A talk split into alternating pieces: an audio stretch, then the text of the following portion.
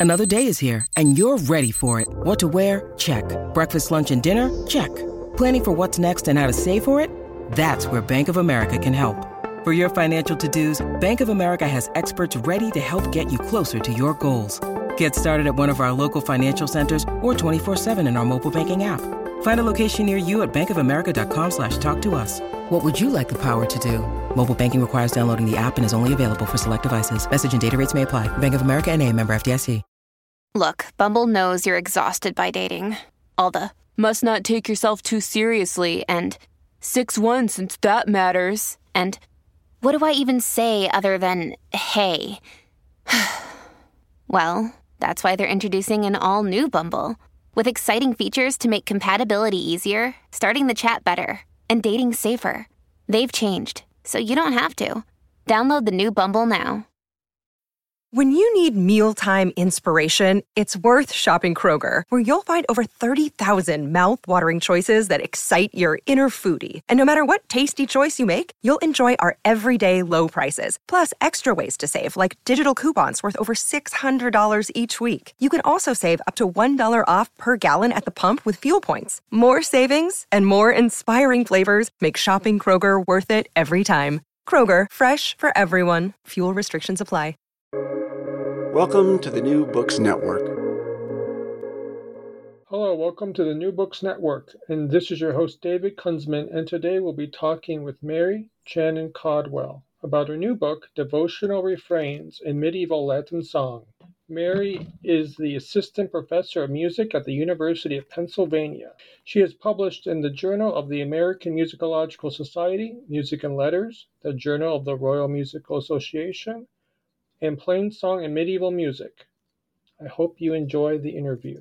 So we usually like to ask our guests uh, just their basic background and how they came to write their how, how they came to write their book. So Mary, how did you come to write devotional refrains in medieval Latin song?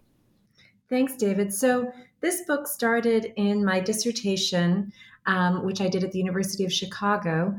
And in that dissertation, I was really interested in thinking about form, thinking about the relationship of song to culture, to religious practices, to rituals. Um, and once I started thinking past the dissertation, I started to reconceptualize the way in which I was working with this repertoire. And these are the repertoire that I work with in this book are all primarily Latin devotional songs, songs that were sung with religious uh, intent, um, songs that all have refrains, and songs that were almost all uh, written in the language of, of the church, Latin. Um, and so when I started thinking about the book that I really wanted to write about these songs, um, I started to think about the most important ideas that I felt these songs were letting me think about. So, ideas of community, of time, of movement, of performance, of uh, inscription and transmission. And so, all of these ideas kind of came together um, in what ended up being the, the, the book as it stands now. So, it really started in my dissertation stages, but then transformed dramatically over the last um, few years.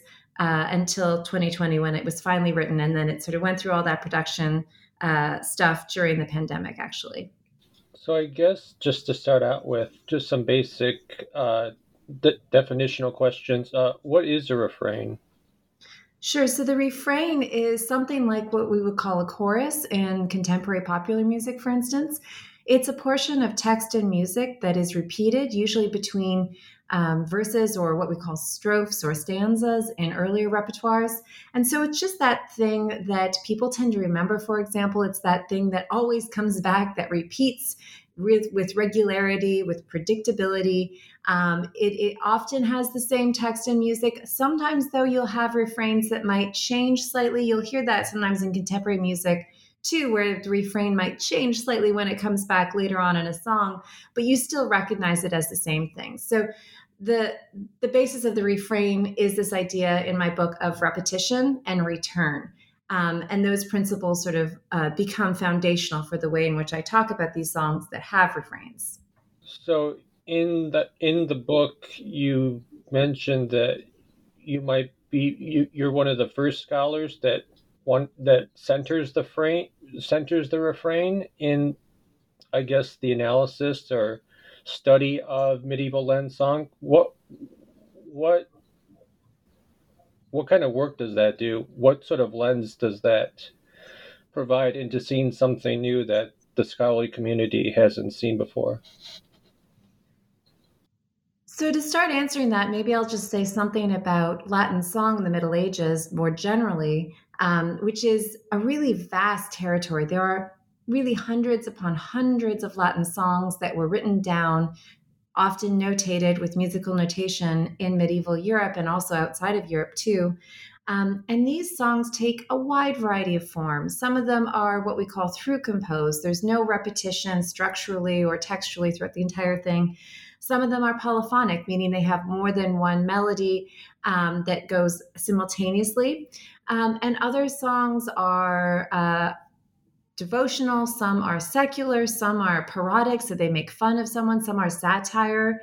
Um, so there's all sorts of different things that we call Latin song. And so it's a really vast repertoire, a vast territory. And within that, almost a quarter of Latin songs that we have still from the Middle Ages, whether with musical notation or without, have refrains. So that's a pretty significant number of these Latin songs. And so for me, I thought, well, if all of these poets and composers and singers were obviously drawn to the refrain, there must be something about that that is meaningful to them in some way, whether it has to do with, say, performance or um, with some kind of cultural idea that might be connected to the to repetition of certain text and certain music. And so for me, the uh, the lens, if you will, of the refrain was a way to think about Latin song from a slightly narrower perspective because it is a really big repertoire. In fact, in my book alone, I talk about well, I index. I don't talk about every single one, but I in the appendix there are over 400 songs with refrains. I mean, in dozens and dozens of manuscript sources. So it's a really big repertoire. And so for me, the, the refrain, though, lets me have access into the ways in which songs may have been used by religious men, women, and children in different contexts and for different expressive purposes, or to navigate different uh, issues that they been, may have been facing in their day to day lives. For example, in uh, chapter one, I talk a lot about the ways in which refrains and songs that have refrains helped people navigate different understandings of time. So in the Middle Ages, there was calendrical time, so the calendar as we understand it today. There was also religious or liturgical time, the sequence of feast days that the church celebrates. Um, and all these different understandings of time sometimes conflicted. Sometimes they were complementary, but often they conflicted. And so I show how song, and especially the refrain, served as kind of a pivot that allowed singers and listeners to understand single moments in the year as temporally plural but complementary. And so that's one example of the ways in which I think the refrain offers us a sort of a new perspective into the cultural role of Latin song in medieval Europe. And did the refrain have a different function between uh, sacred music and vernacular music? Yes. the short answer is yes, but it's more complex than that. So, not all Latin songs are devotional. So I'll say that to begin with. Lots of Latin songs are also secular, although devotional songs are in the majority. Um, and not all vernacular songs are secular. So that that is a that sort of a duality is not doesn't play out. So we can have vernacular songs that are devotional, praising saints or the Virgin Mary or what have you.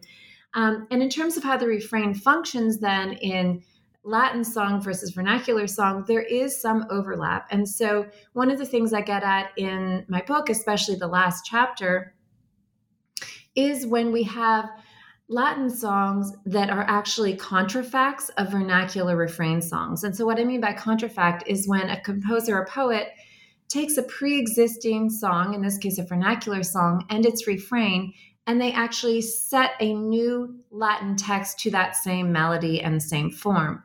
So these contrafacts we find in the dozens actually in a few different manuscripts. And so I talk a little bit in that chapter about how language functions here and specifically the differences between what's going on in vernacular refrain songs versus what's going on in Latin refrain songs. I should also say that in the vernacular tradition and specifically in the Old French song tradition, there is something that we call a refrain that is actually its own distinct kind of genre. It's these little uh, sections of text, short sections of text, and sometimes also music that are cited and um, used in a bunch of different genres, like the motet, like uh, in chanson, in narratives. And so that's a very specific use of, of refrain that is very different than what I look at in my book, which is very much based on this idea of a refrain that repeats structurally within a single song. So there is that more niche understanding of the refrain in medieval song repertoires, but that's not really what I'm engaging with in the book. Another thing that you engage in the book a lot is manuscript traditions. Uh, oh, can you just tell me the process and um, did you did you work with the manuscripts directly or did you deal with printed text that copied the manuscripts? Like what was the process?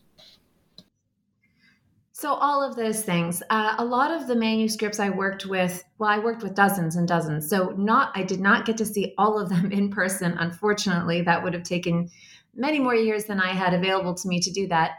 Um, I did work in person with many of the sources that I come back to repeatedly. So that would be something like uh, what's called the Florence manuscript or F. Um, which is was copied in mid 13th century Paris.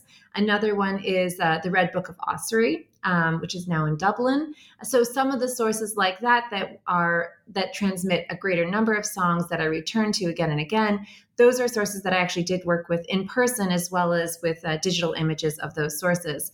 A lot of the sources that may have had only one or two songs, most of those I consulted uh, what we call digital facsimiles of. Um, so those are, you know, high quality digital images of these medieval sources, which thankfully libraries um, and archives uh, and worldwide actually have been really great, even before the pandemic, about digitizing these sources and making them available to scholars. Um, and so I've really benefited from that. And since the pandemic, uh, these libraries and archives have been even more aggressive about getting their materials online and accessible to scholars across the world because, of course, uh, travel was greatly impeded and, and nobody was really able to get to some of these places. So those that's how I worked with the manuscripts, a combination of in person and using digital facsimiles. And then I also used, um, I benefited greatly from modern catalogs and editions they aren't none of them are comprehensive. So i obviously you know my my appendix for example includes works that don't appear in other uh, uh, catalogs or editions or anywhere else. Um, and some of the some of the pieces i work with are sort of never have never been studied before or transcribed before. Um, but obviously i'm building on scholarship from almost 100 years um, of musicologists and philologists and literary scholars who have worked with parts of this repertoire. So, uh, one of the biggest um, helps actually in the early stages of the book was an online database uh, called the CPI, or, um, which is a database run by Mark Everist and Gregorio Bevilacqua out of Southampton. And this is an online database of Latin song. Um, it doesn't include all Latin song from the Middle Ages and into the Renaissance period, but it includes a lot of them and is a really helpful resource. So there's those kind of online resources that have been helpful as well.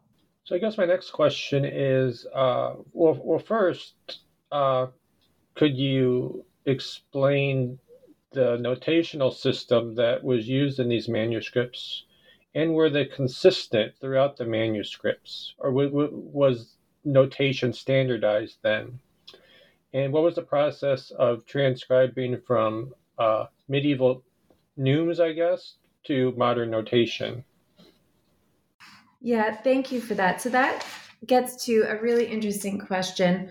Um, and I'll start by saying that there are two ways in which these songs were written down in the Middle Ages um, notated or unnotated. So, with musical notation of some kind or without. And I consider both of those forms of transmission to still be song. Um, so, I don't assume that just because a song wasn't written down with a melody doesn't mean it's not song. And there are various ways in which scholars historically and, and now think about the ways in which unnotated music might is still musical because it maybe is transmitted with music in another source, or there's some kind of framing context in the manuscript that suggests that it was understood as song or musical. Um, so I have those two types of sources that I worked with. so for the sources with musical notation, you're right that this is not a notational system that would look familiar to someone who maybe grew up learning how to play piano and plays, you know, Mozart or Beethoven or whatever. Um, this is a notational system that sometimes is um, extremely different from what uh, common practice period music uses. Uh, we have a lot of neume notations, which are uh, sort of scribal um, indications of melodic contour and shape, but don't really tell us precise pitches, for example. Um, but in this repertoire, as I said, there's over 400 songs. Some of the songs are notated with this very imprecise, descriptive kind of notation, where you can't you can't necessarily always transcribe it. It's very imprecise in terms of pitch. Excuse me. And then we also have uh, notational systems that develop that use, for example, staff lines to indicate pitches. And so they can put note shapes on specific lines or spaces, much like more uh, contemporary Western art music notation. And with those sources, you can actually transcribe melodies. So with those sources, I was able to, and, and others before me have been able to um, to transcribe into modern notation the melodies. Now, what these manuscripts largely don't show is rhythm. So most of the songs that I work with uh, for the book had no explicit rhythmic notation of any kind. So any rhythm that we would ascribe to specific melody and performance would be one that would be done uh, based on an understanding of how rhythmic principles might have worked. It's not based on what's in the manuscript. Um, they also don't indicate anything like uh, uh, scoring. We don't know who sang it or how many people sang it or if there were instruments. Uh, we also don't have anything like tempo markings or uh, expressive markings. Um, none of those things appear in these sources. So what we basically have is the melody, um, and in in some cases we can't even figure out the melody if it's if it's a source that has neumes that we can't transcribe. Um, and most of the most of the music I work with, most of the songs are monophonic, meaning they just have one melodic line. But in some cases, I also worked with polyphonic songs, songs that have more than one melody that uh, that are sung uh, simultaneously. Um, so in my book, most of the transcriptions have uh, musical examples that do not have any rhythm indicated and that just show the melodic content, the pitch content of a specific melody or song. And have any of these uh, medieval land songs been recorded? Uh, there's usually like a early music uh, program that tries to, I guess, perform these uh, the, the these uh, older songs? Uh, have any of them in the list that you provide in the back of your book been, been recorded? Yes. In fact, one of the most um, gratifying things about doing this project was being able to listen to a lot of the music. Not all, not all of the songs in the appendix have been recorded, but actually a fair number of them have appeared on recordings actually dating back um, to the middle of the 20th century. So there's a, a, a large history, a significant history of recording these songs. They're really popular for early music ensembles, especially vocal ensembles, but also instrumental ensembles, because they're very simple, they're very accessible. They have these refrains that allow for different kinds of performance configurations. Um, they are, they're, uh, a lot of them are for um, specific church seasons like Christmas. Um, so they're really great for concert programming around the holidays, for instance. So these actually, there's a surprisingly robust uh, recording tradition for a lot of these songs.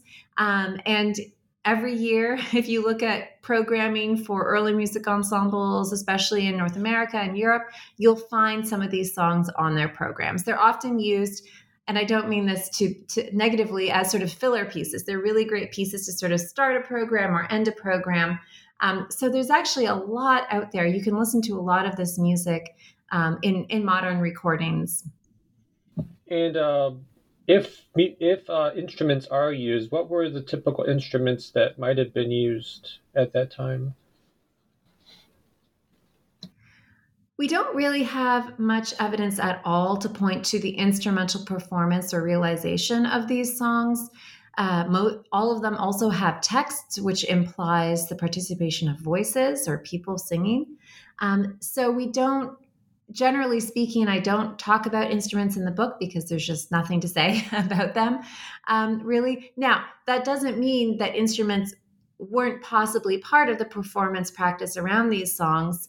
Um, there's, uh, there's some excellent performances that you can find um, now online and uh, in recordings where uh, instrumentalists have added instrumental parts to these songs. Um, a great example would be a, a, a, group like Concordian Dawn, who are based in New York, who perform a lot of medieval song, and they actually do add instruments to those. But those are um, modern interpretations of what might have been medieval practices. So who knows what kind of instruments might have actually accompanied these songs, if any. I don't have any iconographic evidence to back up the instrumental performance of these songs. I don't have any manuscript evidence either. Um, so, whatever we do in modern performance practice with instruments is something that is a more creative uh, interpretation of these songs. And I guess my next question is um, re- re- refrains were usually used in strophic songs rather than th- thorough composed. Uh, are there any examples of refrains being used in thorough compo- composed songs? No. Um, the only place where you might see refrains being used in what we call through composed songs, songs that don't have any structural repetition to speak of, would be if, if certain refrains are cited. So if they're sort of taken from another place and put into a song, but they're not repeated in that song. So, generally speaking, we only really find refrains in strophic songs or songs that have um, a form that's called the rondeau form, where you actually return to the refrain several times in the course of just one strophe. But for through composed music, we generally only see refrains if they're cited or quoted from another place. Hey, it's Kaley Cuoco for Priceline. Ready to go to your happy place for a happy price? Well, why didn't you say so? Just download the Priceline app right now and save up to 60% on hotels. So, whether it's Cousin Kevin's Kazoo concert in Kansas City, go Kevin, or Becky's Bachelorette Bash in Bermuda, you never have to miss a trip ever again. So, download the Priceline app today. Your savings are waiting. Go to your happy place for a happy price. Go to your happy price, Priceline you talked about a lot of these uh, Latin songs were used in monastic orders. Uh, was the form was the form different between I guess male monastic orders and female monastic orders? Like did they did they perform different forms of songs, or were they basically the same? It's a really interesting question and one that actually hasn't been fully explored yet. This uh, the gender division of Latin song repertoires, if there is any.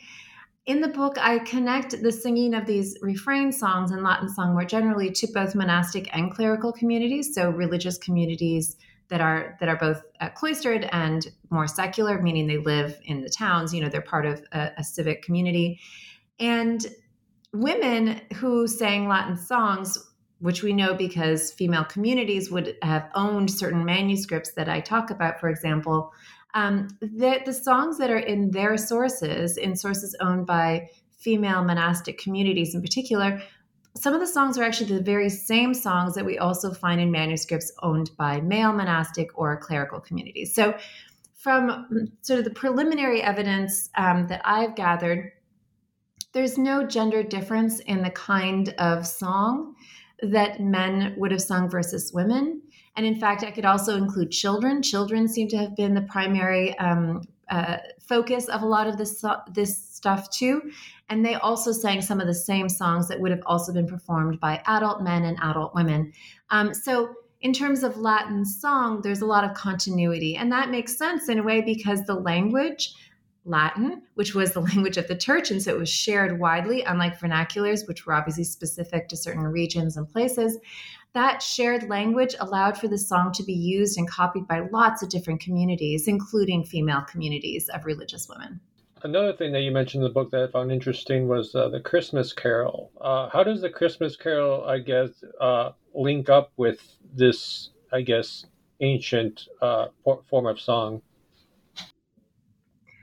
The Christmas Carol is really interesting. It has its own history, which I'm not a specialist in.